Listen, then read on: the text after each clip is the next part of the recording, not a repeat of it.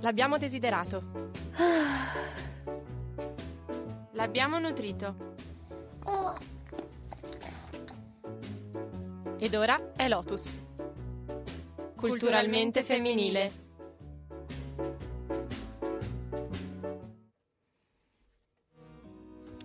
Ciao a tutti, in questa bellissima giornata di sole siamo in diretta con Lotus dallo studio di Radio Statale Mie Festa del Perdono 7. Sono le 14.01 e io sono Chiara Mastro Mauro. Insieme a me c'è...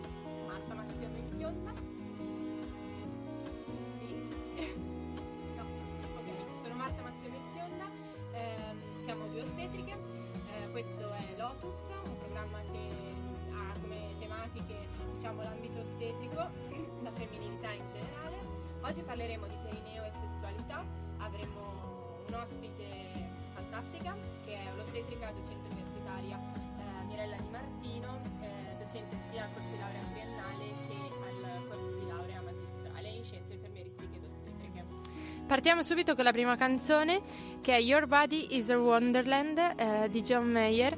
L'abbiamo scelta proprio perché ehm, oggi parliamo di perineo e sessualità e questa canzone descrive esattamente quello che intendiamo noi per sessualità e anche John Mayer tra l'altro. Quindi Marianna, facci sentire questa canzone.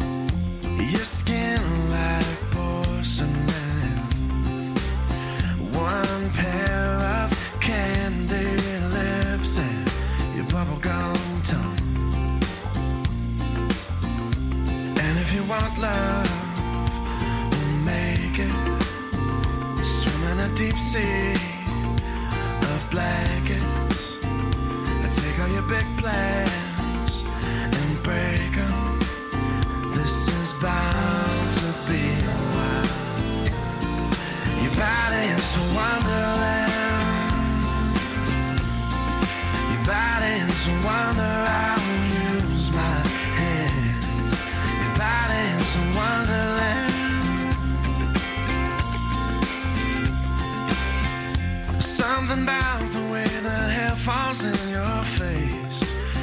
I love the shape you take when crawling towards the pillowcase. You tell me where to go, and though I might leave to find it, I'll never let your head hit the bed without my hand behind it. You want love? We'll make it. Swim in a deep sea of blankets. I take all your big plans and break 'em. This is bound to be a while. Your body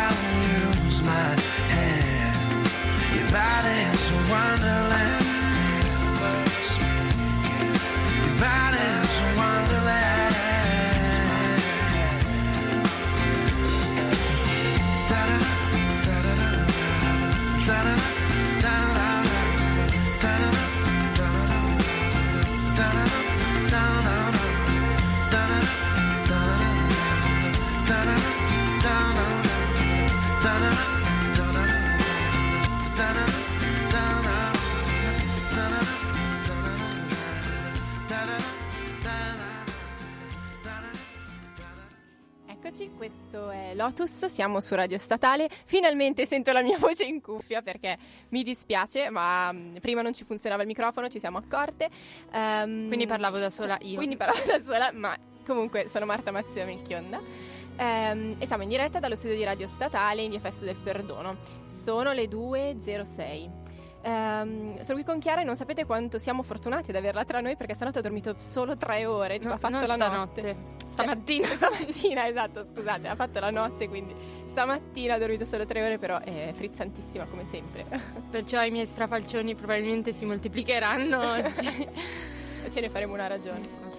Um, oggi parliamo, come dicevamo prima, di perineo e di sessualità. E iniziamo proprio parlando del perineo. E, um, infatti oggi quest'organo è un po' misconosciuto e la, la, parola sessualità inoltre per molti ancora risulta un tabù, e, ma queste due cose sono molto interconnesse, dipendenti una dall'altra, sono eh, uniti indissolubilmente. Allora, intanto volevamo sottolineare che il perineo è un muscolo e che questo muscolo eh, non lo possiedono solo le, le, donne, perché di solito sono loro che lo conoscono, ma anche gli uomini. Inoltre, eh, dove è posizionato questo muscolo? Praticamente il nostro bacino ha la forma come avete presente un imbuto, la parte superiore, quella più larga. Ecco, il nostro bacino ha proprio la forma di un imbuto, quindi è uno spazio cavo. E ehm, il perineo è un muscolo che si posiziona all'interno di questo bacino. Ma secondo voi dove si posiziona? Marta, vuoi dare qualche indizio? Pavimento pelvico, secondo voi dove si posizionerà? Bravissimi, sappiamo che avete indovinato, infatti si posiziona proprio sul pavimento del bacino, costituisce proprio il pavimento del bacino. Quindi parine, perineo e pavimento pelvico eh, sono sinonimi. Eh, e come tutti i pavimenti che si rispettano e che ci permettono quindi di vivere eh, nei condomini, di studiare nelle biblioteche a secondo piano, di contare i piani dei modernissimi grattacieli in piazza Gaia Aulenti, anche il perineo è rinforzato perché è costituito da più strati. Per la precisione gli strati sono due, uno strato superficiale che è quello più esterno, quindi più vicino alla cute eh, e che, noi, ehm, che, possiamo percepire anche con le nostre mani, eh, e invece uno più profondo che si ancora invece alle pareti del bacino. Come potete immaginare, il perineo ha, mo- ha molteplici funzioni, um, proprio perché è situato in una zona dove vengono espletate moltissime funzioni. Innanzitutto, essendo un pavimento, ha proprio la sua funzione di eh, sostenere tutto l'arredamento della nostra pelvi, quindi tutti gli organi eh, sono ses- sostenuti da, da, questi strati muscolari. Eh, tra questi organi troviamo l'intestino, specialmente la parte mh, inferiore, e sapete che l'intestino tenue è molto lungo, lungo fino a 5-6 metri ed è tutto attorcigliato, è tutto arrotolato e quindi viene decisamente sostenuto da questo muscolo. Inoltre c'è l'intestino retto, gli organi genitali interni, che per la donna sono l'utero, le tube, le ovaie, eh, e per l'uomo la prostata, l'uretra, i dotti, inoltre la vescica per entrambi ovviamente. E legato proprio alla vescica, il perineo ha un'altra fondamentale funzione, che è proprio quella di regolare e soprattutto decidere quando espellere le sostanze di scarto del nostro organismo. Cioè, in parole povere, eh, grazie a questo muscolo striato che quindi eh, comandiamo noi, noi decidiamo dove, come e quando ehm, defecare piuttosto che urinare. Eh, se non ci fosse lui a controllare i nostri stimoli, noi non avremmo questo controllo eh, della nostra fisiologia. Per questo è di fondamentale importanza mantenerlo in salute e soprattutto eh, avere la percezione della sua esistenza e della sua utilità. Se pensiamo infatti a tutte le disfunzioni di cui si, magari avete sentito parlare, come per esempio l'incontinenza urinaria piuttosto che l'incontinenza fecale, nella maggior parte dei casi sono proprio prevenibili, ehm, grazie a una buona tutela del nostro pavimento pelvico, quindi c'è un modo per prendersi cura di questa, parte, di questa nostra parte corporea. Infatti, essendo un muscolo, come sapete tutti, i muscoli devono essere allenati e perché funzioni al meglio delle sue capacità, eh, deve essere tonico nel modo giusto, quindi non deve essere ipercontratto né troppo flaccido. Il termine giusto è proprio tonico. Eh, esistono degli esercizi che possiamo proprio insegnare in diretta. Marta è bravissima a insegnare gli esercizi. Sì, sì, Infatti, bravissima. adesso eh, ci farà sentire come si contrae, sì. come si tonifica. Sì, sono venuta in radio apposta. Grazie, Chiara, veramente. Niente, veramente. um, comunque si chiamano esercizi di Kegel in generale. Potete farlo in qualsiasi posizione, in qualsiasi situazione, in qualsiasi momento. Per dire, siete in coda dal gelataio? Potete farli. State mangiando il sushi al primo appuntamento con la vostra nuova fiamma? Se potete farli. Eh, state guardando un film, potete farli. E non c'è occasione migliore quindi di questa per fare questi, questi fantastici esercizi. Se siete pronti, scegliete la posizione che volete, inspirate ed espirando cercate di avvicinare il coccige al pube, quindi la sensazione è quella di sollevare quella zona. È forse arabo, allora riproviamo, quindi rinspiriamo, riespiriamo, Chiara fa con me ovviamente, e avviciniamo la parte davanti del bacino a quella dietro. Se ancora non avete compreso bene e affinato il movimento, potete fare una prova, ma attenzione, una sola volta e non deve essere una cosa rutinaria. Ehm, mentre state facendo la pipì potete provare ad interrompere il flusso. Eh, quello è esattamente il movimento del perineo in, in che determina una contrazione di, dei fasci muscolari, ma ehm, non è da fare in generale come esercizio quando si sta urinando, è solo per verificare che il movimento sia proprio quello corretto. Questo perché il flusso dell'urina, che è dovuto alla peristalsi, quindi diciamo alla spremitura spontanea dell'uretra quando, quando si fa la pipì, ehm, dovuto, quindi il flusso è dovuto proprio a questa peristalsi e nel momento in cui interrompiamo questo flusso le, possiamo, possiamo, rischiare di lesionare appunto l'uretra e la sua, la sua, funzionalità. Quindi perché vado contro questi movimenti spontanei involontari e eh, a lungo andare rischiano di, sfi- di sfibrarsi. Quindi una sola volta si prova, giusto per capire com'è il movimento. Quindi una volta che abbiamo imparato gli esercizi di Kegel eh, per tonificare questo muscolo e li abbiamo ripetuti appunto in tutte le situazioni che abbiamo elencato prima e molte altre, Um, esistono anche altri accorgimenti molto importanti per salvaguardare la salute del nostro perineo, del nostro pavimento pelvico. Quindi, allora, innanzitutto, uno degli accorgimenti più importanti è non spingere quando uh, si urina. Quindi, per le donne, ad esempio, non andare di fretta eh, perché eh, la pipì dura 30 secondi e per 30 secondi non succede niente. E per i maschi, invece, non fare la gara a chi fa il getto più lungo. Um, e un altro accorgimento molto importante, di cui parleremo anche dopo, è eh, la posizione in cui eh, si devono espellere appunto i fluidi corporei, ehm, o quindi si deve fare pipì o defecare, ed è la posizione eh, della turca. Questo perché ehm, in origine non esisteva il water eh, la, no? il gabinetto. No, no, no, no. primitivi. Che io sappia, Davvero? no, non esisteva, Cacchio. esatto. e noi siamo ogni giorno di più. e noi siamo frutto dell'evoluzione. Quindi eh, i nostri muscoli, per funzionare al meglio, eh, devono essere in una posizione naturale e la posizione naturale è proprio quella che avremmo usato in natura se non ci fosse stato il, il water, che è proprio quella della turca. Quindi eh. mi- minimo sforzo, massima resa. Esatto. Quindi un consiglio ad esempio è quello di posizionare, se ci si siede sul water, eh, sotto i piedi uno sgabellino in modo tale da ehm, ridurre eh, l'angolo tra il femore e eh, il tronco. Non so se avete visualizzato l'immagine. Poi importantissimo bere tanto e fare la pipì ogni due ore circa, proprio perché la, la vescica può contenere una certa quantità, quantità, di liquido, che è la, la, la, quantità fisiologica, e una sovradistensione continua o una sottodistensione continua può, diciamo, starare un pochino la capacità di contenere liquido da parte dell'urina. Quindi è importante avere una certa, una certa precisione, diciamo, no? Ehm, basta, ti viene in mente altro, Chiara? No, no, adesso no. Okay. Poi magari con la nostra esperta. Esatto, poi approfondiamo parleremo di sicuro. Allora, un'altra funzione eh, formidabile assolutamente del nostro pavimento pelvico, specialmente quello femminile, è legata ovviamente al parto. Infatti, come è facile immaginare, in gravidanza il perineo, cioè il pavimento del nostro bacino, subisce importantissime sollecitazioni perché l'addome aumenta di peso grazie appunto alla crescita del bambino. Um, per questo per noi ragazzi è importante mantenerlo in salute, come abbiamo detto, fin dall'adolescenza. Sì, scusate, fin dall'adolescenza. Infatti alla nascita è proprio il perineo che aiuta il bambino a trovare la strada, quindi lo guida nei movimenti da compiere, nelle rotazioni corrette che dovrà eseguire per venire al mondo. Infatti i vari fasci del perineo, diciamo, accarezzano e guidano la testa fetale esercitando delle forze tali per cui il bambino riesce a capire qual è eh, la posizione più favorevole.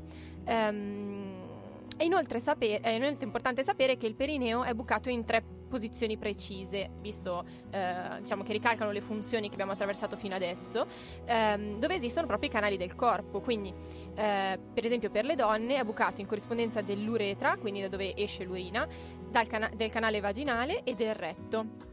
E come sapete il bambino deve nascere attraverso il canale vaginale che eh, normalmente si, eh, essendo molto elastico si adatta e permette la fuoriuscita del corpo, del corpo fetale. Allora, in questo caso, quindi, eh, oltre a dilatarsi il canale vaginale, deve dilatarsi appunto eh, e quindi deve rilasciarsi anche il perineo. Um, e questo, come abbiamo detto più volte, è ovviamente favorito dai soliti importantissimi ormoni.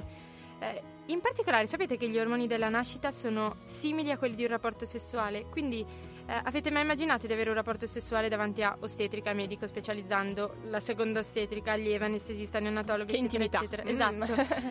eh, questo potrebbe risultare molto difficile, infatti. Allo stesso modo, l'apertura degli sfinteri e quindi eh, il rilassamento del perineo potrebbe risultare difficile in una condizione del genere.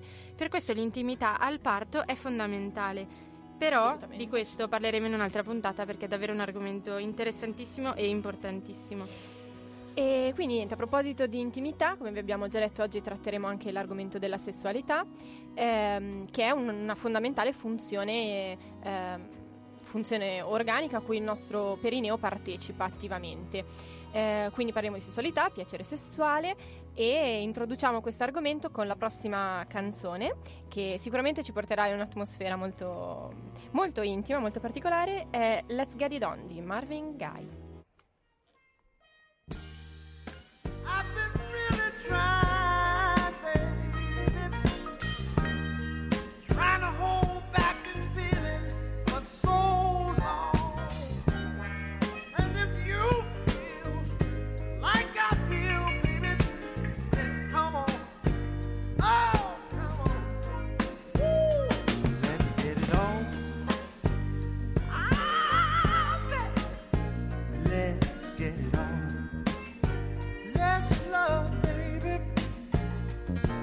Get it on.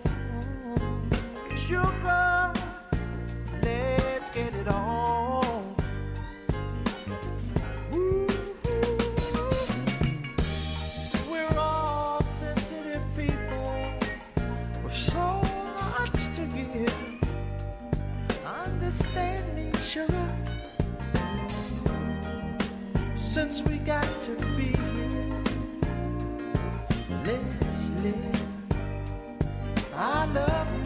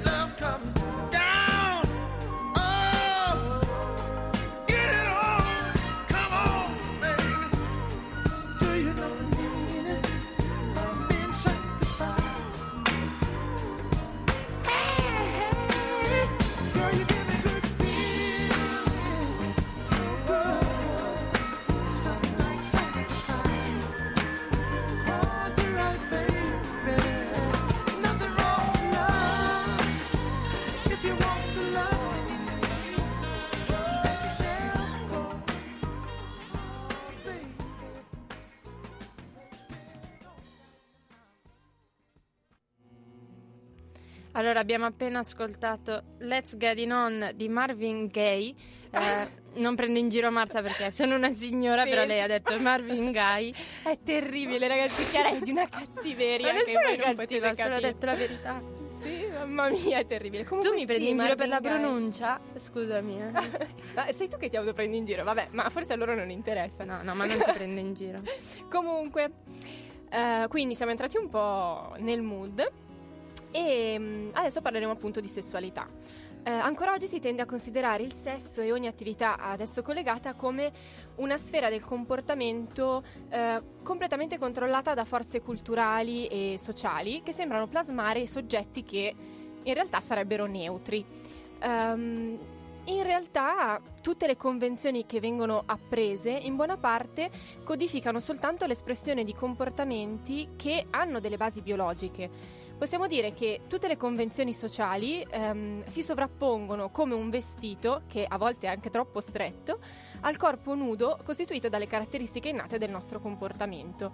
Quindi sicuramente ci sono delle sovrastrutture sociali, delle influenze culturali ehm, che che hanno degli effetti sulla nostra, ehm, sulla nostra sessualità, però il tutto parte da una base, da una base biologica molto molto forte. Quindi adesso io indosso gli occhiali da erudita, spero che qualcuno colga questa citazione, ehm, e vi racconto un po' la storia del termine sessualità. Infatti sessualità è una parola moderna, dalle origini però complesse, perché appare per la prima volta in Francia nel 1759, in particolare in una traduzione di un'opera di Linneo, ma in quel contesto in realtà era riferito alle piante.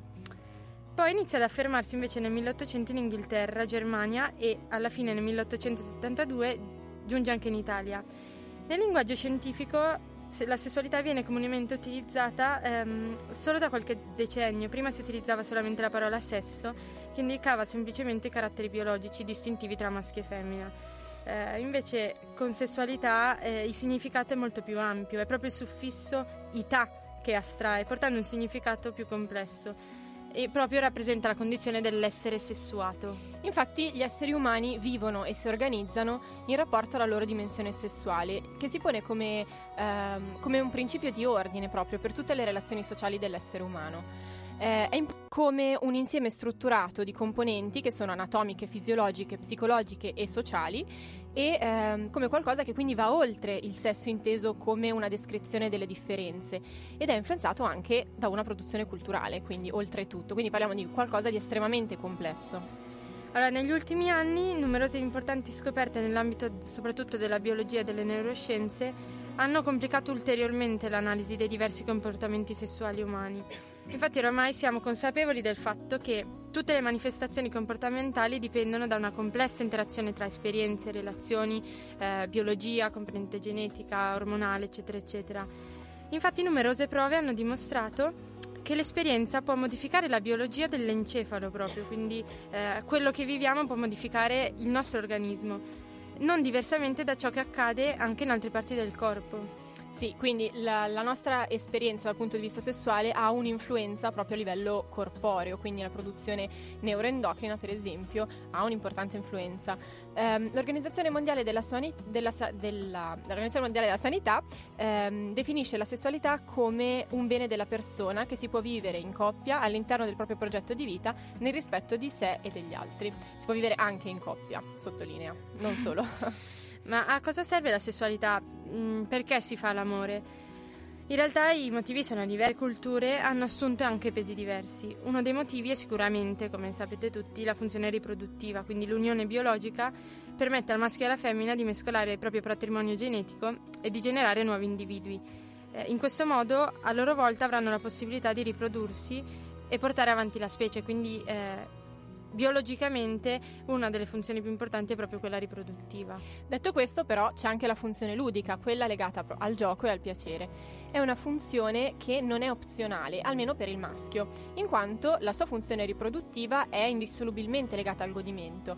Ehm, proprio perché con il raggiungimento dell'orgasmo si ha l'eiaculazione. Quindi questo legame è presente in condizioni di, di fisiologia sempre, soprattutto per l'uomo. Un altro scopo dell'attività sessuale, quindi oltre allo scopo eh, riproduttivo e quello ludico, eh, richiama proprio l'esigenza relazionale dell'individuo. La sessualità eh, rappresenta un momento di comunicazione e scambio emotivo. Anche se noi non ne siamo consapevoli, l'amore, le avventure sentimentali, i rapporti di coppia, il sesso si sviluppano nelle nostre vite secondo precise strategie. Queste strategie in particolare hanno lo scopo di risolvere problemi specifici in modo che l'accoppiamento vada a buon fine. Quindi questo vuol, cosa vuol dire? Che i comportamenti e gli istinti si sono selezionati nel tempo, quindi ehm, ha proprio subito un processo di evoluzione. Infatti, nel nostro passato, eh, coloro che non riuscivano a trovare un partner non, sono, eh, non hanno mh, protratto il loro patrimonio genetico. Quindi non sono diventati i nostri antenati. Cioè Bravo. no? Eh, ok. Quello volevo dire. Voleva dire quello. I nostri antenati sono eh, stati quindi coloro che sono risultati vincenti nella competizione per aggiudicarsi i partner più desiderabili, eh, che hanno attirato i partner con le migliori capacità riproduttive che li hanno conservati abbastanza lungo da permettere la riproduzione, che hanno tenuto a bada tutti i rivali e eh, che hanno risolto tutti i problemi, quindi che, che, avrebbero potuto compromettere il risultato riproduttivo, quindi che, una, che hanno portato avanti questa faticaccia riproduttiva in maniera efficace. Eh, quindi alla base dei comportamenti sessuali ci sono dei meccanismi anche psicologici come le preferenze eh, per particolari partner, eh, i sentimenti d'amore, il desiderio sessuale, la gelosia e che, ehm, e che quindi permettono di ehm, portare a termine la propria, la propria missione riproduttiva, diciamo. Un'altra cosa che è molto interessante e importante osservare è sicuramente che la sessualità delle altre specie animali, quindi non quella umana, si limita quasi completamente ai periodi di estro femminile, quindi eh, quelli in cui la femmina è fertile. Invece la specie umana ha modificato con il tempo questo aspetto. La sessualità umana eh, si è per lo più liberata dalla rigida dipendenza del ciclo della fertilità, quindi esclusivamente dal suo eh, scopo riproduttivo. E in questo modo la sessualità ha anche la funzione di consolidare il legame di partnership eh, e garantire protezione e accudimento, in questo caso della prole. Eh, ovviamente però la sessualità mh, per, la, per, la, specie umana ha anche una componente di scelta razionale e di espressione del desiderio personale, quindi sicuramente influenza culturale, sicuramente base biologica, ma per quanto riguarda l'uomo c'è anche tutta una parte di espressione di desiderio personale, di progetto di vita, eccetera. Spostandoci invece sull'aspetto organico della sessualità, definiamo la risposta sessuale come una serie di eventi comportamentali e fisiologici che si registrano nel corso eh, della funzione sessuale umana. E eh, per quanto ci siano differenze nella risposta sessuale maschile e femminile, molti aspetti risultano simili e mh, mm, la risposta, tra l'altro, è del tutto indipendente dalla condizione etero o omosessuale dei partner, quindi questo è interessante. Sì, è molto interessante. E poi eh, alcuni dati rivela- rilevati suggeriscono una classificazione della risposta sessuale eh, umana in quattro fasi. Queste quattro fasi sono eh, l'eccitamento, il plateau, l'orgasmo e la risoluzione e questi vari momenti non sono fra loro separabili e ovviamente variano notevolmente da persona a persona, eh, nello stesso individuo in momenti diversi della propria vita, eh, con partner diversi, eh, in età diverse, eh, eccetera, eccetera. Anche tra sesso e sesso, tra genere e genere è proprio diverso. Esatto. Um, quindi questi processi fisiologici non sono solamente organici, scissi dal pensiero, dai sentimenti e dalle emozioni, ma sono parte integrante dell'intera sessualità e, ancora meglio, dell'identità personale dell'individuo. Quindi ancora oggi ripetiamo quello che abbiamo sempre ripetuto, cioè che ehm, ancora una volta e ancora più in particolare per la sessualità, la biologia è inscindibile dalla psicologia, in questo caso qua eh, le neuroscienze proprio integrano questo, questo, rapporto, cioè non esiste una sessualità che eh, scinde il corpo dalla mente, è tutto collegato. Esatto. E a questo proposito, attraversando tutte le fasi ehm, della risposta sessuale, troviamo come prima la fase di eccitamento, che inizia e si sviluppa in seguito a una stimolazione erotica che coinvolga i recettori sensoriali e o l'area psichica, quindi con immagini, fantasie o pensieri. Eh, I sensi quindi attivano eh, segnali che vanno direttamente alla corteccia cerebrale, quindi direttamente eh, viene confermata la nostra unione corpo-mente, quindi alla corteccia cerebrale a questo livello il, questo messaggio corporeo ehm, determina uno stato di benessere generale. Eh, a questo punto distrazioni mentali o fisiche possono inibire la tensione sessuale che, che caratterizza questo momento. Eh, nei soggetti giovani, una, questa qui è una curiosità, che nei soggetti giovani l'eccitazione è tanto più veloce nell'uomo quanto più lenta nella donna, mentre con l'aumento dell'età la situazione si inverte. Per gli uomini aumentano i tempi per raggiungere lo stato di eccitazione, mentre per le donne diminuiscono. E le modificazioni corporee che che abbiamo in questa fase riguardano moltissimi distretti corporei um, e rimanendo sul perineo, proprio perché oggi abbiamo approfondito questo aspetto, durante la fase di eccitamento succede che i due terzi più interni della vagina, quindi quelli verso l'utero, si allungano e si espandono. La cervice e il corpo dell'utero si spostano lenta- lentamente all'indietro e durante questa fase eh, le reazioni più evidenti sono comunque l'erezione del clitoride e del pene e la lubrificazione vaginale in seguito a vasocongestione. Quindi questa è un po' la prima fase che dà inizio a tutta la, la, la risposta sessuale. Ok, inf- invece subito dopo um, e, um, si susseguono, insomma, come abbiamo detto prima, senza interruzioni, c'è la fase del plateau che è caratterizzata dal mantenimento de- e dall'intensificazione dello stato eccitatorio, ehm, proprio in preparazione dell'orgasmo. Nelle donne in questa fase si ha vasocongestione anche del terzo più esterno della vagina, quindi appunto quello eh, più vicino ai genitali esterni e, e inoltre si accompagna da un aumento del tono del fascio pubococcigeo con un restringimento di circa del 30% dell'introito vaginale. Il fascio pubococcigeo che è uno dei muscoli ehm, del, del perineo, quindi quello che stavamo parlando prima. Anche per quanto riguarda l'uomo, in questa fase ci sono delle contrazioni perineali, eh, del muscolo, di un muscolo che si chiama cremastere e anche dei cordoni spermatici che fanno avvicinare i testicoli al corpo. Ok, quindi se la stimolazione attraversa la fase di plateau si innesca la fase invece dell'orgasmo, in cui eh, il corpo si libera di tutta la tensione sessuale accumulata in un picco di eccitazione eh, proprio chiamato orgasmo. In questa fase le contrazioni muscolari sono ritmiche, eh, sono del perineo e non solo, e producono intense sensazioni corporee seguite da un rapido rilassamento e soprattutto un importante rilascio di endorfine ehm, dal punto di vista mentale si ha in questo momento una completa sospensione del pensiero, quindi eh, ancora una volta come siamo legati corpo e mente eh, e la mente si raccoglie per godere di questa esperienza personale. Sì, diciamo che l'intensità e la tipologia dell'orgasmo variano da persona a persona e anche per la stessa persona in fasi della vita diverse, come abbiamo già detto. Ehm, a livello sperimentale, per esempio, si può affermare che l'intensità delle contrazioni muscolari in realtà non sono sempre correlate con una maggiore soddisfazione o un appagamento sessuale. Ehm, per esempio, un orgasmo fisicamente meno intenso può essere comunque vissuto come migliore di un altro che invece è caratterizzato eh, da mutamenti corporei più evidenti. Ehm, l'orgasmo nella donna è caratterizzato eh, da um, mutamenti, da ehm, contrazioni ritmiche simultanee eh, del perineo e quindi anche del terzo più esterno della vagina, dell'ano e dell'utero. E invece per quanto riguarda l'orgasmo maschile si manifesta in due fasi che sono distinte. Nella prima i vasi deferenti, la prostata e le vescicole seminali si contraggono e spingono insieme verso la base dell'uretra, mentre solo successivamente le contrazioni che sono invece uretrali, quindi dell'uretra o penine, si affiancano a quella della prostata e portano all'eiaculazione. Vedete com'è fondamentale eh, la tonicità e soprattutto il mantenimento della salute del pavimento pelvico per la sessualità. Inoltre la sensazione di piacere più intensa è presente in questo momento, e quindi nel momento dell'orgasmo, ed è accompagnata spesso da calore, pressione e pulsazione che possono coinvolgere il retto, appunto il perineo e anche i genitali interni. Anche per quanto riguarda l'uomo.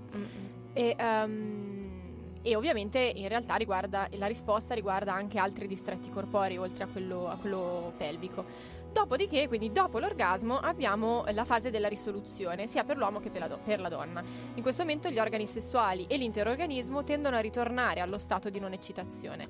Eh, gli uomini in questo stadio presentano il periodo refrattario, durante il quale fisiologicamente è impossibile avere un'altra eiaculazione, anche se comunque è possibile mantenere una parziale erezione e ehm, durante il periodo refrattario, diciamo, eh, cioè la durata del periodo refrattario è assai variabile da uomo a uomo e in periodi della vita della vita diversi. Quindi vi siete scandalizzati? Vi abbiamo scandalizzato esatto. abbastanza con questo viaggio così. Quindi dopo questa carrellata sulla sessualità così eh, scientificamente approfondita, approfondita eh, adesso andiamo, andiamo, con una canzone che si chiama Sexy Silk e, mm, e diciamo che è assolutamente, assolutamente adeguata all'argomento della sessualità.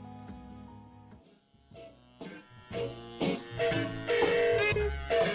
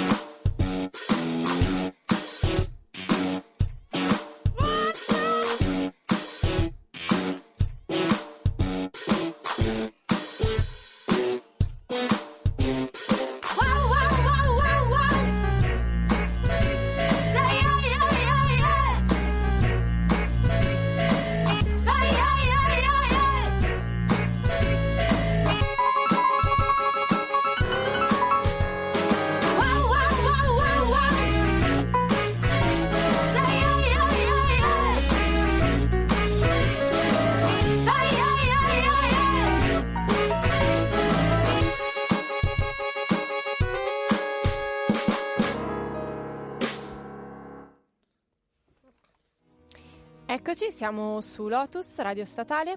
Abbiamo appena ascoltato Sexy Silk, qui con la nostra ospite, che è l'ostetrica docente universitaria Mirella Di Martino, docente del corso di laurea triennale in ostetricia e del corso di laurea magistrale in scienze infermieristiche ed ostetriche. Buongiorno, prof. Buongiorno a voi, grazie Chiara e grazie Marta per eh, l'invito. grazie a lei. Allora, vorremmo iniziare la nostra, la nostra intervista eh, con una sua presentazione personale, quindi un po' il, il suo percorso per, lavorativo e diciamo come ostetrica. Sì, è un percorso abbastanza insolito perché a differenza di tutte le altre colleghe che si sono espresse principalmente all'interno della sala parto, eh, io ho iniziato a lavorare sul territorio nel lontano 1983, quindi chiaramente si, si, può dedurre eh, la mia età. È stata un'esperienza bellissima perché ho lavorato quattro anni nei consultori di tutta Milano, nei centri oncologici, nelle fabbriche, nelle scuole, già allora si faceva educazione sanitaria, sessuale e anticoncezionale. Dopodiché ho vinto un concorso all'università, ho, cam- ho cominciato a lavorare nelle negli ambulatori di prevenzione delle malattie sessualmente trasmesse e soprattutto a carico dell'HPV, quindi le patologie del collo dell'utero e della vulva. Ehm, ho continuato lavorando nell'ambulatorio adolescenti della menopausa, girando vari ospedali, sono poi passata eh, ad occuparmi di riabilitazione del pavimento pelvico fino ad approdare alla Mangiagalli eh, che mi ha offerto questa possibilità eh, di lavorare ehm, con la kinesiterapia, passando però da una diagnosi che viene fatta nei nostri ambulatori insieme ai nostri medici, alle nostre ginecologhe, eh, per l'individuazione delle patologie e delle disfunzioni del pavimento.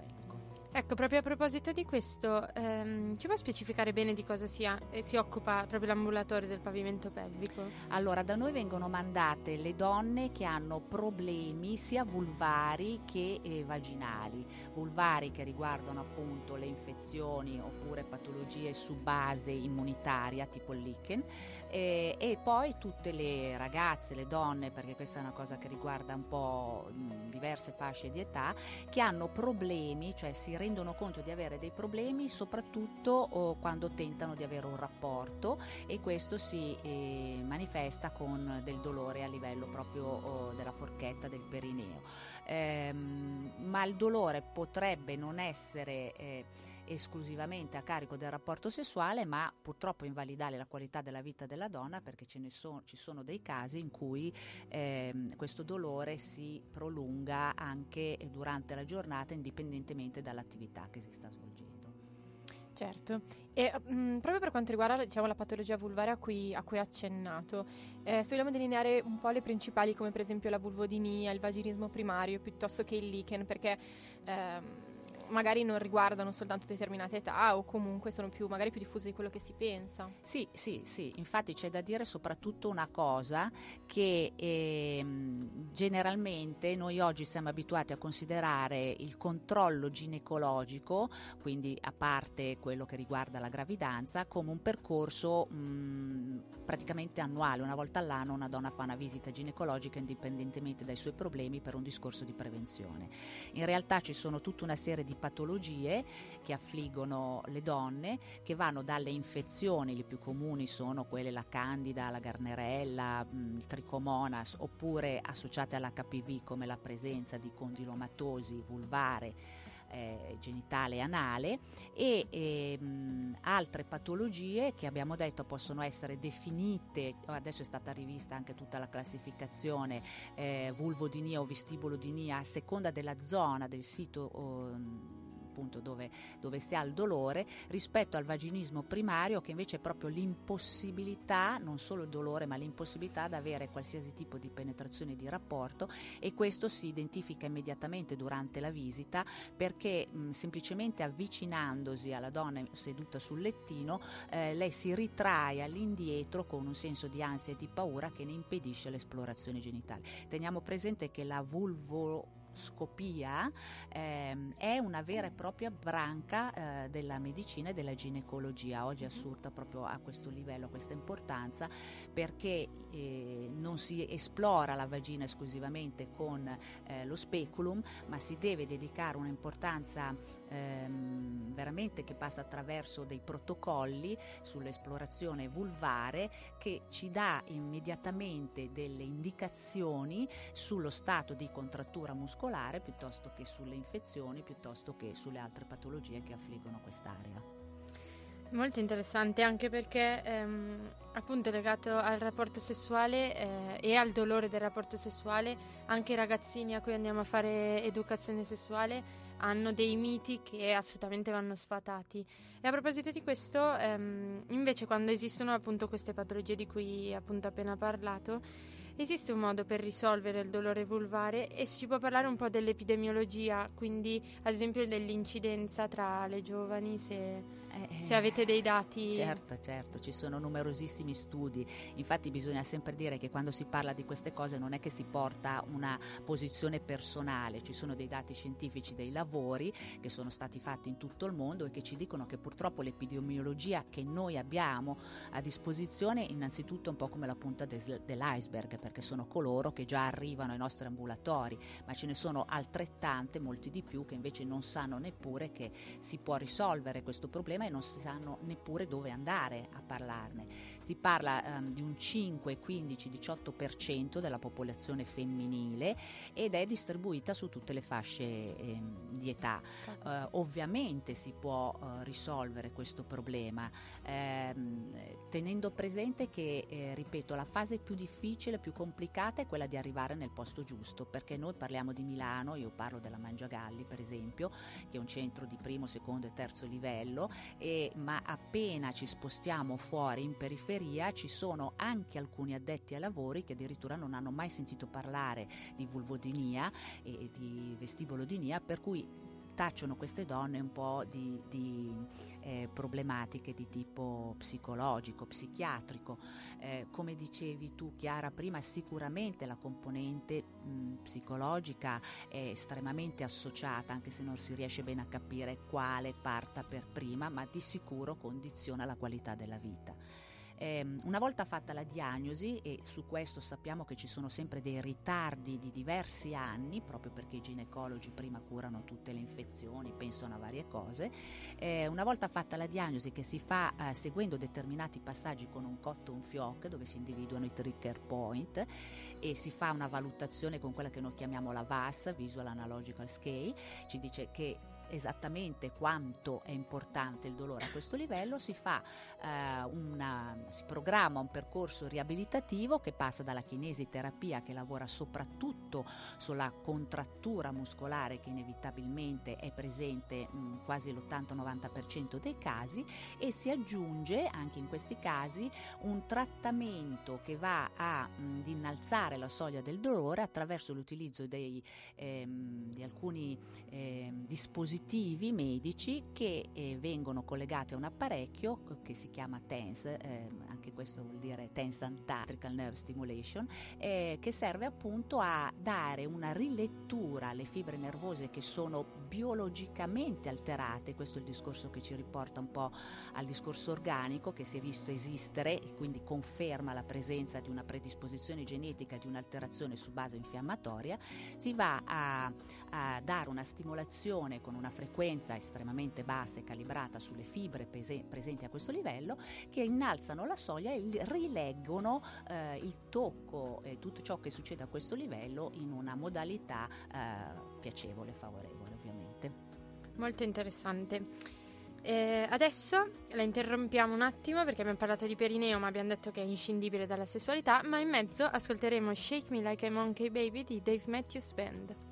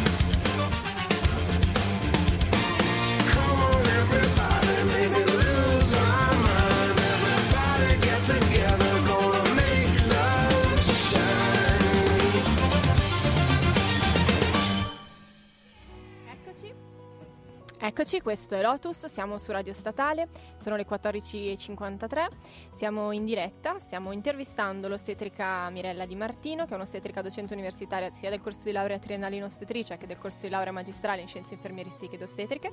Abbiamo già affrontato nella prima parte dell'intervista ehm, diciamo degli argomenti inerenti al, al perineo, al pavimento pelvico, alle, alle patologie vulvari, alle disfunzioni che possono, che possono esserci, ma come abbiamo già anticipato nella prima parte della puntata, il perineo è indissolubilmente legato anche alla sfera della sessualità e eh, siccome è un argomento di cui la nostra, la nostra ospite si occupa, vorremmo approfondirlo eh, in questa seconda parte.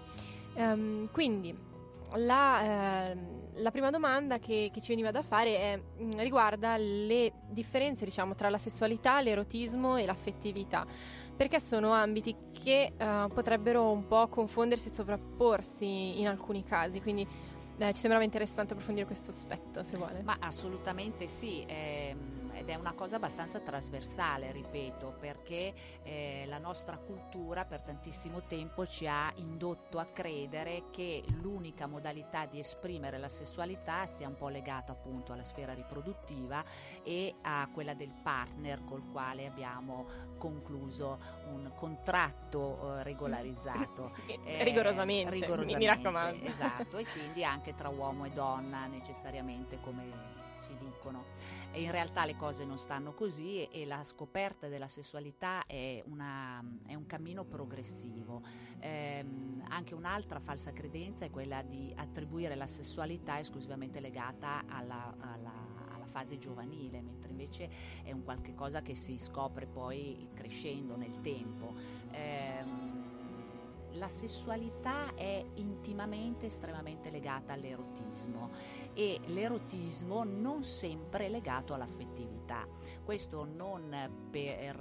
Ehm, dare una connotazione negativa all'affettività, ma proprio perché, come dicevate prima, le varie fasi che portano poi all'orgasmo risentono di tutta una serie di fattori che possono eh, agire come eh, disturbo allo sviluppo della, della fase che porta e precede e conduce insomma alla, all'orgasmo di cui eh, si parla poco e quando si parla si parla male perché si infraintende oppure siamo convinti che debba eh, manifestarsi soltanto in certi modi. Eh, l'erotismo riguarda, eh, è assolutamente personale tra l'altro, no? E, e si modifica nel tempo come i nostri, come i nostri valori. Eh, uomini e donne possono avere un'idea diversa e ci sono anche parecchi film, parecchi libri che ci dicono insomma come cambiano le cose tra quando ci si incontra per esempio la prima volta, per cui si sceglie una lingerie di un certo tipo, si sta attenti a certi certo. particolari, si fa la ceretta, eccetera. poi quando si vive insieme, ecco, compaiono attimo, i mutandoni, una... i calzoni, le ciabatte, eccetera, eccetera. Invece mh, una cosa molto importante è ricordarsi che l'erotismo è necessario sempre, in tutte le fasi della vita, a maggior ragione nelle coppie eh, che condividono questa esperienza da tanto tempo, perché per esempio una delle cose che ci sentiamo dire nelle donne che vengono da noi con problema di vulvodinia è che fanno una grossa confusione tra affettività e desiderio, perché noi sappiamo oltretutto che eh, il maggior organo sessuale è il cervello, se noi non siamo predisposti all'atto sessuale, se non c'è qualcosa per cui ehm, desideriamo tantissimo arrivare a questo momento, nessun premio diverso può uh, portarci a questa, a questa, fase.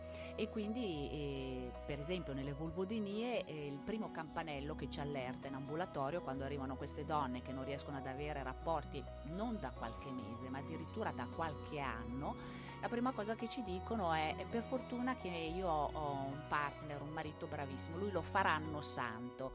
Ecco, questo a noi ci fa subito allertare le antennine perché eh, una sessualità non può essere negata, non può essere rinviata per anni.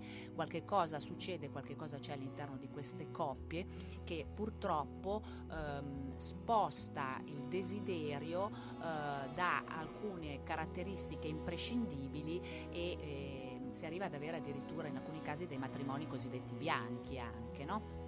Ehm, è chiaro che l'erotismo ha bisogno oh, di essere supportato e ha bisogno soprattutto di essere vissuto in maniera estremamente personale. Quello che è valido per una persona, per una donna, per una coppia può non esserlo per l'altra e eh, all'interno delle quattro mura domestiche ciascuno è libero, penso, di eh, sperimentare le varie, le varie possibilità. Ecco, ricordiamoci che eh, comunque l'affetto è una componente fondamentale, ma che l'erotismo ha bisogno di, di di, di, canali assolutamente diversi. Quando le due cose si combinano, ecco perché possiamo provare l'amore, quello di cui si parla nelle poesie, nei libri, nei, nei film. film. Esatto, È una bella fortuna, eh? ci sono donne certo. che, eh, e uomini che effettivamente la qualità del rapporto può non essere sempre quella che si spera. Ottimale. Ehm, prima ha accennato anche a un altro aspetto fondamentale e interessantissimo. Allora le chiedo, ehm, la sessualità e il desiderio eh, sono solo dell'età giovanile o nelle varie fasi della vita cambiano, si modificano? In che modo si integrano? Questa è la domanda. Assolutamente sì, la sessualità come abbiamo detto poi risente tantissimo dell'ambiente in cui si sviluppa, no? quindi della cultura, dei valori sociali, dei valori religiosi che ci portiamo dietro e, e purtroppo i mass media eh, hanno dato un po' l'idea negli ultimi anni che la sessualità sia a carico soprattutto della popolazione giovanile. In realtà noi lavorando con le disfunzioni. E mh, eh, per esempio c'è anche qualcuno che parla di analfabetismo affettivo, nel senso che proprio abbiamo perso la capacità di parlare, di relazionarci in modo da tenere conto eh, del, de, dei gesti, degli sguardi, delle, delle, delle, cose che sono importanti quando due persone si avvicinano e si relazionano.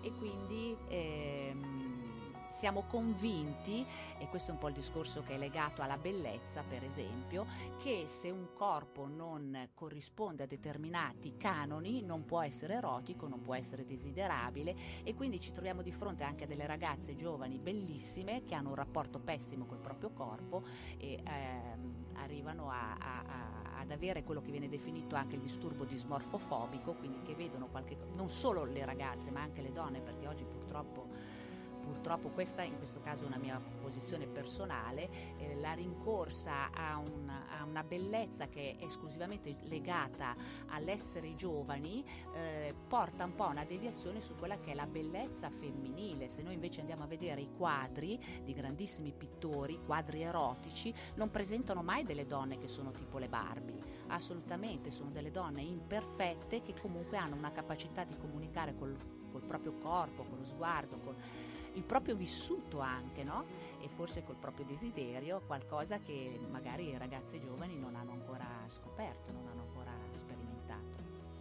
Molto interessante anche la parte estetica, la componente estetica, quanta importanza Voi sapete ha. che c'è un ramo della, della, chirurgia estetica che sta avendo un grosso successo, che è quello dell'estetica della chirurgia vulvare, per cui eh. abbiamo sempre più ragazze che ci chiedono degli interventi. Eh, mh, ripeto, eh, secondo me non bisogna mai essere mh, talebani nelle proprie posizioni e quindi se un disturbo, un difetto estetico diventa problematico per una persona è giusto e vale la pena che venga preso in carico, senza però eccedere. No?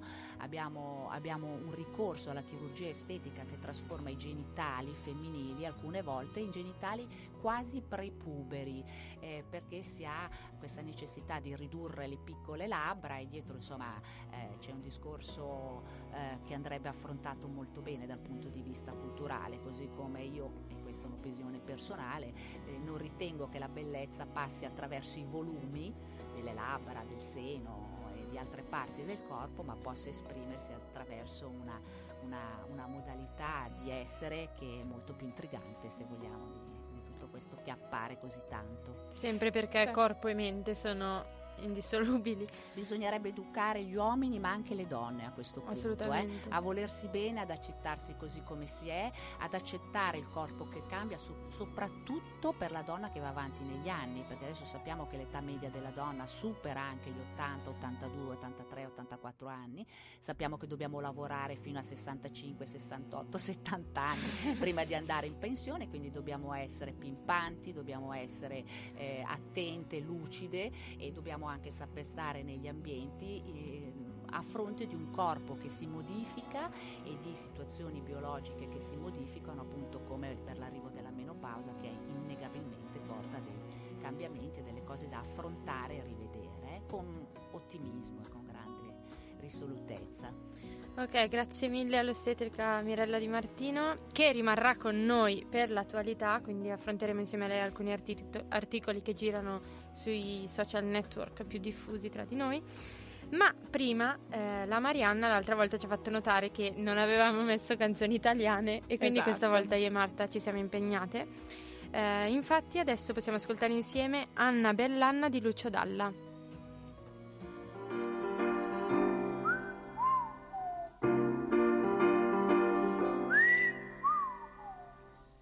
Anna Bellanna profuma di salvia, in riva al mare raccoglie le pietre, sassi dorati e conchiglie rotonde, quando il suo amante dal mare la vede.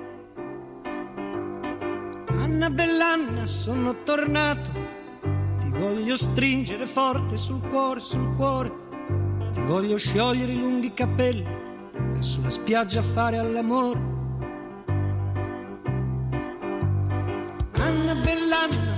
legge la sorte, un sasso nero le brucia le dita, le dita, le dita, tira le pietre per sette volte, sa che l'amante suo l'ha tradita, sa che l'amante suo l'ha tradita.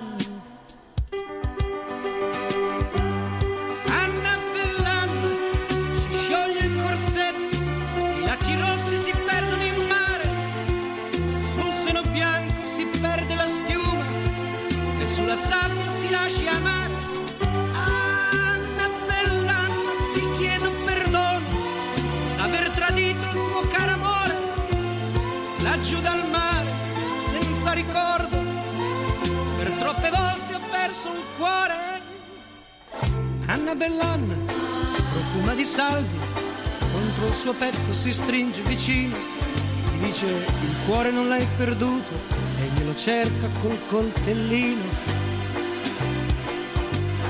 Anna Bellanna il cuore che batte lo butta in mare a fare corallo, corallo, corallo, corallo rosso come la fiamma, perché nessuno possa rubarlo.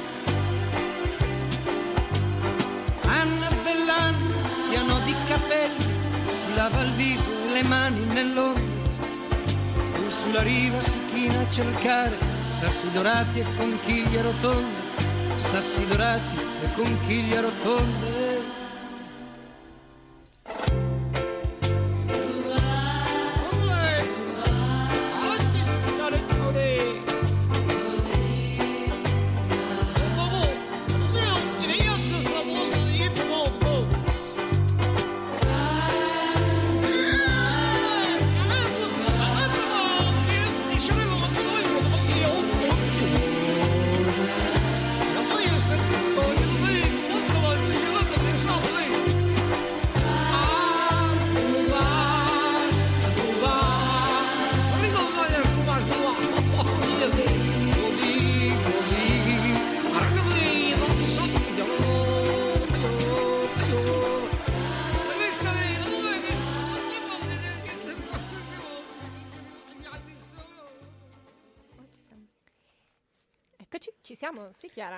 Siamo. Eh, questa è la vendetta. Ci siamo, sì. Ehm, siamo su Lotus, siamo su Radio Statale, sono le 15.06. Abbiamo appena ascoltato Anna Bellan di Lucio Dalla e siamo qui per iniziare la parte eh, sull'attualità con la nostra ospite che è l'ostetrica Mirella Di Martino, eh, con cui abbiamo già fatto una bellissima intervista che ha riguardato il, il perineo, ehm, la vulva in generale ed anche poi successivamente la sessualità. E quindi niente, adesso Chiara ci proporrà questi argomenti di, di attualità che ha trovato un po' sui social network, quindi sono eh, diciamo argomenti che vengono trattati comunemente, molto diffusi, ci sembrava valesse la pena di affrontarli con un occhio un pochino più, più critico, un pochino più approfondito. Ok, allora ve li leggo. Il primo in assoluto dice questo, l'ho trovato su eh, appunto Facebook ehm, e eh, rimandava al sito Salute e Benessere e una giornalista eh, riporta uno studio, ameri- un- uno studio americano che ha dedotto che 1. Il sex appeal delle donne raggiunge il suo culmine intorno ai 38-40 anni. 2. Che i segni del tempo cominciano ad affiorare sul corpo all'età dei 41. E 3. Attenzione, che le donne cessano di essere sexy intorno ai 53 anni e soprattutto che sembrano davvero vecchie a partire dai 55 anni. Ma che diplomazia! Commentate. Vabbè, insomma, apriamo le gabbie, i leoni.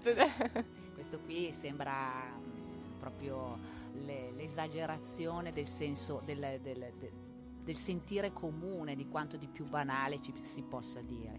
Allora, una cosa sicuramente vera è, come ho detto prima, la sessualità è in divenire, quindi è vero che mm, andando mm, uscendo dalla- dall'adolescenza la donna scopre se stessa, che non è soltanto una, consepo- una consapevolezza eh, fisica, ma in- riguarda eh, l'autostima che ha anche di sé e le esperienze che ha avuto e quindi sicuramente dal punto di vista biologico e psicologico i 38-40 anni sono un'età fantastica. Non è assolutamente vero che a 41 anni cominciano a decadere queste funzioni, sì, forse quella riproduttiva, ma oggi in fondo l'età riproduttiva si è anche molto alzata, quindi vediamo delle donne che hanno il primo figlio ben oltre i Sì, canoni di una volta, no? Assolutamente.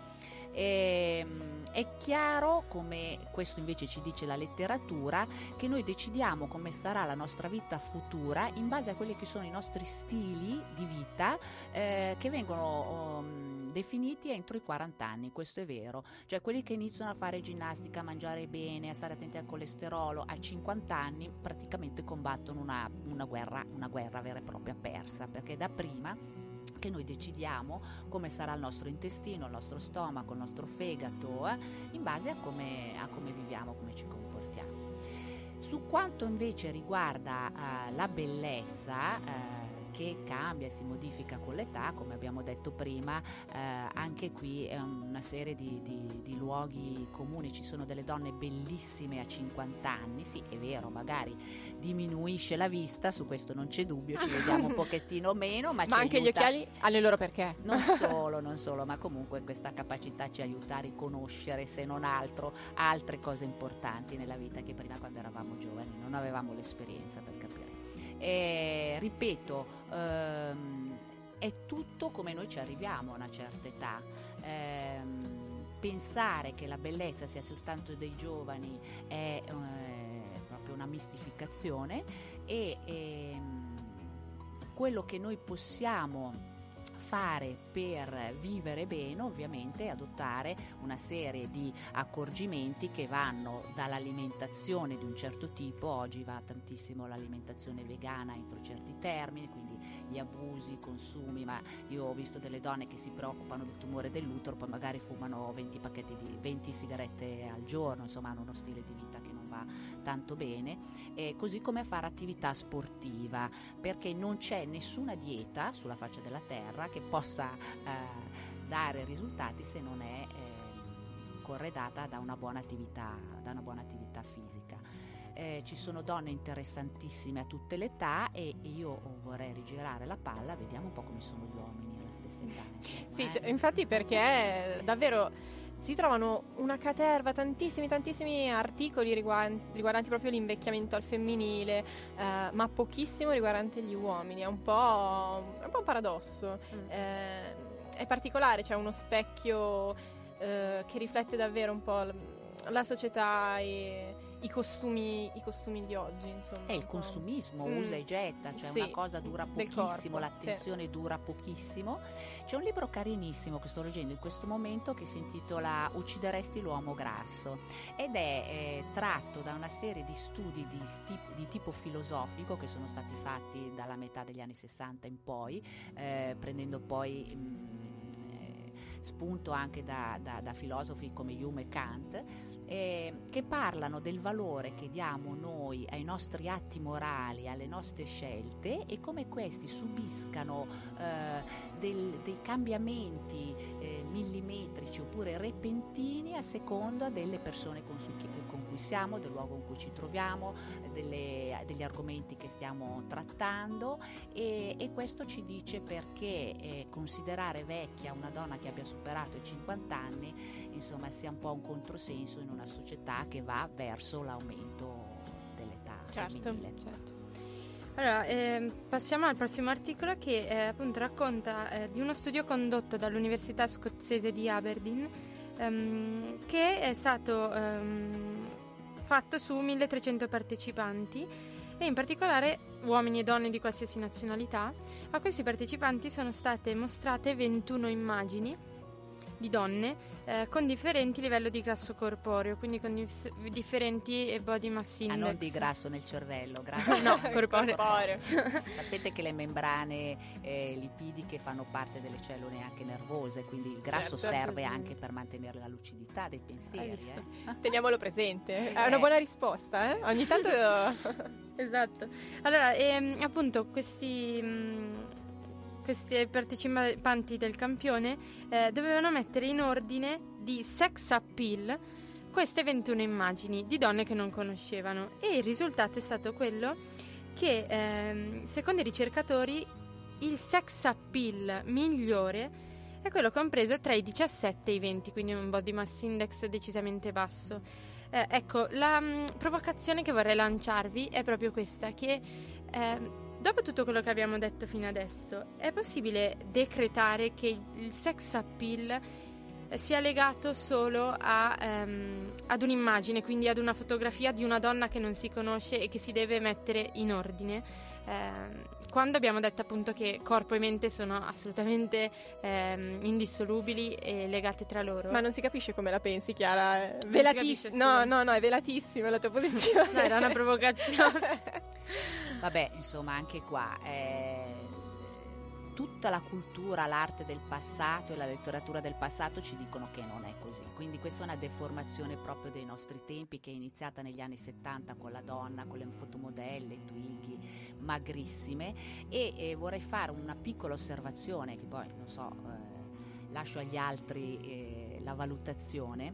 In realtà questi modelli di donne magrissime sono state proposte da stilisti che guarda caso sono omosessuali e io ho grandissimo rispetto per gli omosessuali, però sicuramente non tendevano a, a valorizzare eh, le parti femminili, quindi le curve che ci differenziano, che dobbiamo essere tutte uguali, tutte bionde, tutte azzurre, tutte more, tutte mediterranee ma insomma, in realtà la teoria dell'evoluzione ci dice che eh, è assolutamente la diversità che ci dà la possibilità di, eh, di sopravvivere, di andare avanti. E per fortuna, oltretutto, se eh, questo proprio nella mia esperienza a livello ambulatoriale, posso dire di aver visto donne bellissime, assolutamente infelici, e donne grassottelle avere delle relazioni meravigliose con degli uomini bellissime, una vita sessuale estremamente intensa, eh, nonostante cosiddetti chili di troppo e nonostante gli anni avanzati, per cui assolutamente è un falso. Era quello che pensavo io. Ma va, certo, certo, non dimentichiamo che i chili di troppo possono essere espressione di una patologia, di un metabolismo che invece ha dei problemi. Quindi è chiaro che se noi andiamo ad alterare il metabolismo lipidico che va poi a incidere sulle arterie, sulla pressione, sul cuore, eh, eccetera, eccetera, non facciamo il bene del, del nostro fisico, eh, ma ben lungi dall'associare eh, il body mass index così basso alla sessualità, alla, alla femminilità al che... sex appeal. Esatto. Guardate, le, guardate, le, attrici francesi, io sono un'estimatrice dei film francesi assolutamente, sono completamente diverse da quelle americane, sono bellissime, hanno diverse età, eh, sono magre, sono rotonde, sono affascinanti, sono stupidotte, ma sempre molto molto femminili. Assolutamente. Sì, c'è, c'è, tutto un mondo oltre, oltre al body mass index, esatto. c'è una, il modo di muoversi, di parlare, la voce, cioè tu, tutte cose che assolutamente una fotografia non, non potrebbero catturare. Non no, potrebbe no, catturare. Anzi, quest'articolo addirittura voleva sfatare il mito del grasso e bello, cioè iniziava certo. a dire um, Era il modo la giusto. scienza um, per la prima volta annulla e, appunto il detto il grasso è bello, quando ovviamente come ha detto la prof Di Martino, eh, è ovvio che se legato a delle disfunzioni della salute eh, sono altri problemi, però appunto la biodiversità è, è fondamentale, e, è assurdo affi- affiancare il BMI al sex appeal. Io vorrei spendere una parola sulla coppia. Allora la coppia è una, una fortuna no? che si può verificare nella vita, questo incontro tra due esseri umani non necessariamente di generi diversi, fra parentesi, e che coglie al di là di tutto quello che sono eh, le indicazioni della pubblicità, al di là di quello che sono i dettami del prodotto di consumo, coglie qualche cosa quando incontra qualcun altro estremamente in maniera variabile ed è una scintilla che scop- scoppia eh, e che passa attraverso parametri che nessuno di noi per fortuna riuscirà mai bene a delineare, a delimitare del tutto e che forse salvaguardia ancora la specie, la specie umana. Come siamo, rom- come siamo romantiche, mamma mia come siamo romantiche, però abbiamo sforatissimo, forse è ora di una canzone. È ora di una canzone, eh, Lauryn Hill con Can't Take My Eyes Off of You. Off You. Off you. è la vendetta, Chiara. Uh, uh, uh. Uh, refugee camp, uh, conspiracy theory. Why? Uh, yeah. Why? Uh, uh, uh. You're just too good to be true. Can't take my eyes off of you. You be like heaven to touch. I wanna hold you so much. At long last, love has arrived. And I thank God I'm alive. You're just too good to be true. Can't take my eyes off of you. Caught in the way that I stare. There's nothing else to compare. The sight of you leaves me weak. There are no words left to speak. But if you feel like I feel, please let me know that it's real. You're just too good to be true. Can't take my eyes off of you.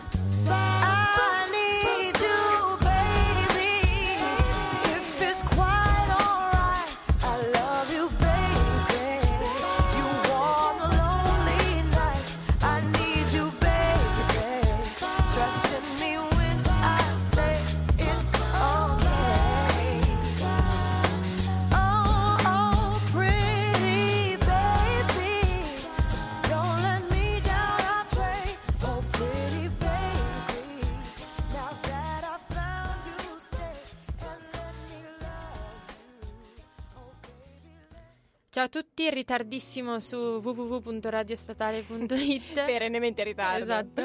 Ehm, siamo Lotus, Chiara e Marta. Sì, siamo qui con la nostra ospite Mirella Di Martino e volevamo parlare dell'ultimo argomento di attualità insieme a lei che abbiamo, abbiamo trovato, diciamo, questa, questa- questa invenzione recente che si chiama Squatti Potti. Ehm, è uno sgabellino, come dicevamo prima, riguardan- prima abbiamo parlato un po' della tutela del perineo, del benessere perineale, quindi del posizionamento di uno sgabellino sotto del water, eh, fondamentalmente quando si va in bagno, ehm, perché è la posizione più fisiologica. E mm, una, una ditta ha proprio preso questa evidenza scientifica e ha deciso di iniziare a produrre questo sgabellino che si incastra proprio sotto, sotto al water, dell'altezza giusta, quindi tutto super, super preciso, super giusto. Ehm, e ha deciso di metterlo sul, sul commercio. Lo sapeva, prof? Ma devo dire che non lo conoscevo col nome che mi avete adesso presentato, ma sicuramente eh, è uno strumento che noi ogni tanto suggeriamo e questa dimostrazione che la scienza, insomma, se osserva poi quella che è la clinica, ci dimostra che il nostro corpo ci dice esattamente quello che dobbiamo fare. In effetti anche con la riabilitazione noi suggeriamo questo tipo di posizione, cioè una chiusura dell'angolo femorale rispetto al bacino, alla colonna vertebrale che va in chiusura e che rispetta eh, la forza di gravità che quindi tira verso il basso e per cui non dobbiamo oh, esasperare la spinta. Quindi ben venga lo sgabellino. ben venga lo sgabellino. Vi, no, non ci pagano, eh? No, esatto. ci pagano. Però fanno anche dei video molto molto belli che fanno vedere proprio bene il funzionamento dei fasci muscolari durante l'evacuazione, per esempio. E sono molto molto molto esplicativi interessanti. Poi magari lo condividiamo sulla pagina, però. Eh, beh, eh, per esempio io un'altra cosa che dico sempre che le dron- donne potrebbero fare, che tu hai già detto eh, all'inizio, è che per esempio quando si va in bagno a fare la pipì, invece di spingere, bisognerebbe fare come gli uomini, portarsi un giornaletto, un diabolic e fare tutto con calma. E, mh, prima quando ne parlavamo, tra l'altro, eh, abbiamo fatto riferimento anche alle popolazioni del Nord Africa, eh, infatti anche ehm, della Turchia, così, eh, proprio perché la posizione eh, della turca è tipica di quelle popolazioni e eh, prof se vuole aggiungere l'incidenza de- ad esempio delle Assolutamente, eh, nelle- le donne arabe hanno meno problemi di noi per quanto riguarda le patologie eh, del pavimento pelvico, tipo per esempio il prolasso, però ovviamente sono tanti i fattori che concorrono. Eh, una delle possibilità potrebbe essere anche questa che se per tutta la vita non si spinge contro la forza di gravità, chiaramente si eh, lesionano meno. Ma vorrei aggiungere anche un'altra nota molto carina che fa parte della riabilitazione del pavimento pelvico. Ricordiamoci che le culture arabe eh, femminili hanno sempre dato molto spazio e molta importanza alla danza. Noi la conosciamo come danza del ventre e in realtà è una danza molto oh, intelligente, oltre che molto gradevole sia per chi la fa sia per chi la vede, perché utilizza la respirazione e l'ancheggiamento del bacino antiversio- in antiversione e in retroversione che vanno non solo a rinforzare ma a elasticizzare i fasci muscolari che fanno parte di questo meraviglioso organo che è il perineo. Che balliamo anche. Colgo l'occasione per salutare l'ospite dell'altra puntata che è Eloise, che è proprio una ballerina di danza del ventre, ci ha parlato appunto dell'importanza del, del bacino, del culto della donna, appunto, di questo grembo portante. Potete ascoltare il podcast eh, su iTunes, quindi della, della quarta puntata, della scorsa puntata. E anche di questa. E anche di Beh, comunque tutti. la danza del ventre, se andate a vedere, non è certo fatta da donne anoressiche, A proposito, È esatto. fatta da tutte le donne. è fatta da tutte. da tutte le donne. Ok, adesso il momento che i numerosissimi state aspettando sicuramente, è il momento della nostra rubrica Nonna Dixit. Per chi non la conoscesse è una mm, rubrica in cui noi cerchiamo di fare le simpatiche, Chiara? Sì, Ci forse sì, sì. si era distratta. Eh, stavo Cioè- al microfono. cerchiamo di fare le simpatiche e ehm, praticamente il nostro ospite del, del momento piuttosto che un um, nostro pubblico qui in studio adesso ci, ci- vi sveleremo chi sarà quest'oggi ehm, diciamo che il malcapitato deve indovinare qual è la, eh, la leggenda, il detto, qual è quella cosa che è stata tramandata dalle nonne italiane. Quindi noi abbiamo ricercato tutte quelle tradizioni, quei modi di, di pensare, di dire riguardanti la femminilità e ehm, chiediamo ai nostri ospiti di capire quali sono effettivamente le leggende realmente esistenti in, in Italia e che oggi sono diffuse ancora tra tutti e in particolare tra le nonne. Quindi adesso Marianna ci presenterà ehm, ci presenterà la nostra malcapitata di oggi che simpaticamente si è prestata per fare con noi questo gioco. Prima però Marianna manderà eh, la nuova sigla di Nonna Dixit Cioè, per no, entrare la sigla, il, um, il mood per tappetino. entrare sì sì sì proprio per entrare nella- nell'atmosfera di questo gioco Quest- questa, eccola, Eccolo. Quanto- siamo serissimi adesso. Quindi dopo questo tappetino super fantastico, proprio da presentazione ufficiale, eh, il personaggio di oggi si chiama Federico Colombo, è un ingegnere biomedico, è una mia carissima amica, una super mente, quindi possiamo anche iniziare a torturarla. Che onore, che onore, abbiamo una, una super Marianna e mente. Federica sono tra le poche che hanno concluso la laurea al Politecnico in tempo vogliamo Io ricordare sono un po', lei ha già concluso, finito, però sì, è uscita fuori da questo gruppo. Quindi so- sottoporremo la sua fantastica mente a questo giochino imbarazzante. Sei contenta, Federica? ok, allora, hai capito come funziona? Sì. Ok, perfetto. Ehm, allora, la prima affermazione che ci dovrai dire eh, se è, è uscita dalle bocche delle donne italiane è se il neonato dorme per più di due ore di fila dopo il parto vuol dire che sta bene. Ok, questa è la prima possibilità. possibilità 2 è cadendo in gravidanza se si cade di pancia è maschio Se si cade di sedere è femmina. Ok? Terza possibilità. Se il figlio maggiore beve il latte della mamma durante l'allattamento del minore, il latte si guasta. Prendi il tuo tempo. Prenditi il tuo tempo con questa musica che Scrivi mette poco l'ansia, mi raccomando. Difficile, Difficile. però oserei dire la seconda. Suspense. Suspense. Gli applausi li facciamo noi, li facciamo, li Ah, facciamo vero. da Federica. Brava Federica, Ah, eccoli. eccoli. Era esattamente la risposta giusta. A volte, ti diciamo una curiosità, nonna Dixit ehm, svela comunque delle basi scientifiche, scientifiche. Spesso, infatti, le nonne ehm, hanno delle credenze che sono legate effettivamente a quello che accade realmente nell'organismo. In questo caso, però, non è così. Non è così. Purtroppo non Ma io ho provato, ho provato a chiedere se secondo viene da mia nonna questa cosa se ehm, e attraverso mio papà se secondo ehm, cioè qual era l'ordine del- delle cose cioè se il fatto che fosse maschio determinasse la caduta di pancia o se la caduta di pancia determinasse il fatto Ah, che eh. fosse maschio cioè l'uovo o la gallina Io mi volevo... sono già persa nel discorso. volevo capire se il fatto che il bambino fosse maschio determinasse la caduta di pancia o se al contrario la caduta di pancia eh, determinasse che era maschio. Si, si capisce? Ok. Eh, e mm, mi hanno detto, cioè mi ha risposto con un certo rigore. No, no, nel senso eh, è il fatto che è maschio che determina la caduta di pancia, quindi ci deve essere da qualche parte una motivazione, chissà cosa. Alla prof eh, Esatto. Erano convinti di questa cosa. Va bene, allora è arrivato purtroppo il momento dei saluti. Quindi Eh. no, dell'ultima canzone e poi torniamo qui Sì, e, e ci, Scusate. e ci salutiamo. È attenta. Volevo salutarvi Ma, prima. Poverina, ha dormito solo tre ore. Sono stata brava comunque, dai. Voleva dormire, sì. Eh, ok, allora adesso andiamo con l'ultima canzone che è America di Gianna Nannini e poi torniamo qui per i saluti e per gli appuntamenti.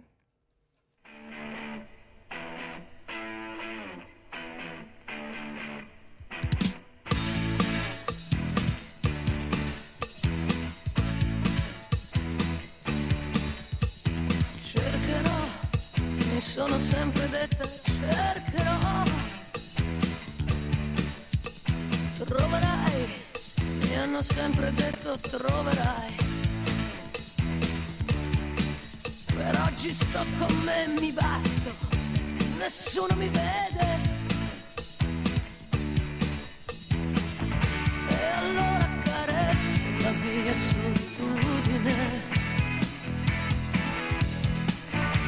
Ed ognuno il suo corpo, chissà cosa chiedere, chiedere, chiedere, chiedere. Fammi sognare, poi si morde la bocca e si sente l'America. Fammi volare, lui allunga la mano e si tocca l'America. Fammi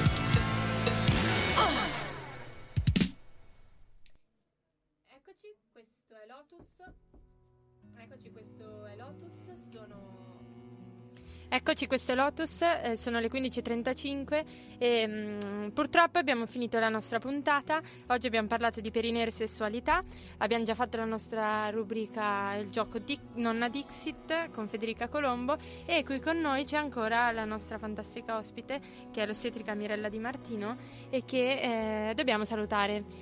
Purtroppo è arrivato il momento. Grazie a voi, è stata un'esperienza fantastica e spero che si ripeta. Grazie ancora buon lavoro. Grazie a lei. Grazie a lei. Salutiamo anche Federica che ha partecipato al nostro gioco Nonna Dixit. Ciao, grazie a voi. Salutiamo Marianna.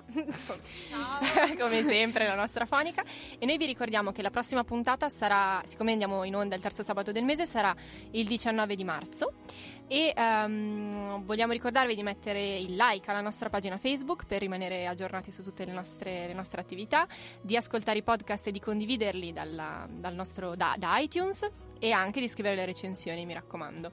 Eh, inoltre volevamo dirvi che ci è venuta questa malsana idea, diciamo, ci è venuta l'idea di eh, aprire una rubrica domande e risposte e ci piacerebbe moltissimo farlo e mm, ci piacerebbe che voi inviaste sulla nostra pagina Facebook o ci metteste i bigliettini sotto la porta, insomma, come volete voi in maniera completamente anonima, ehm, ci faceste avere delle domande, delle curiosità, del- delle cose che vorreste sapere e di modo che noi potre- potre- po- Po- po- possiamo. potremo, po- insomma, soddisferemo tutte le vostre, tutte le vostre eh, curiosità.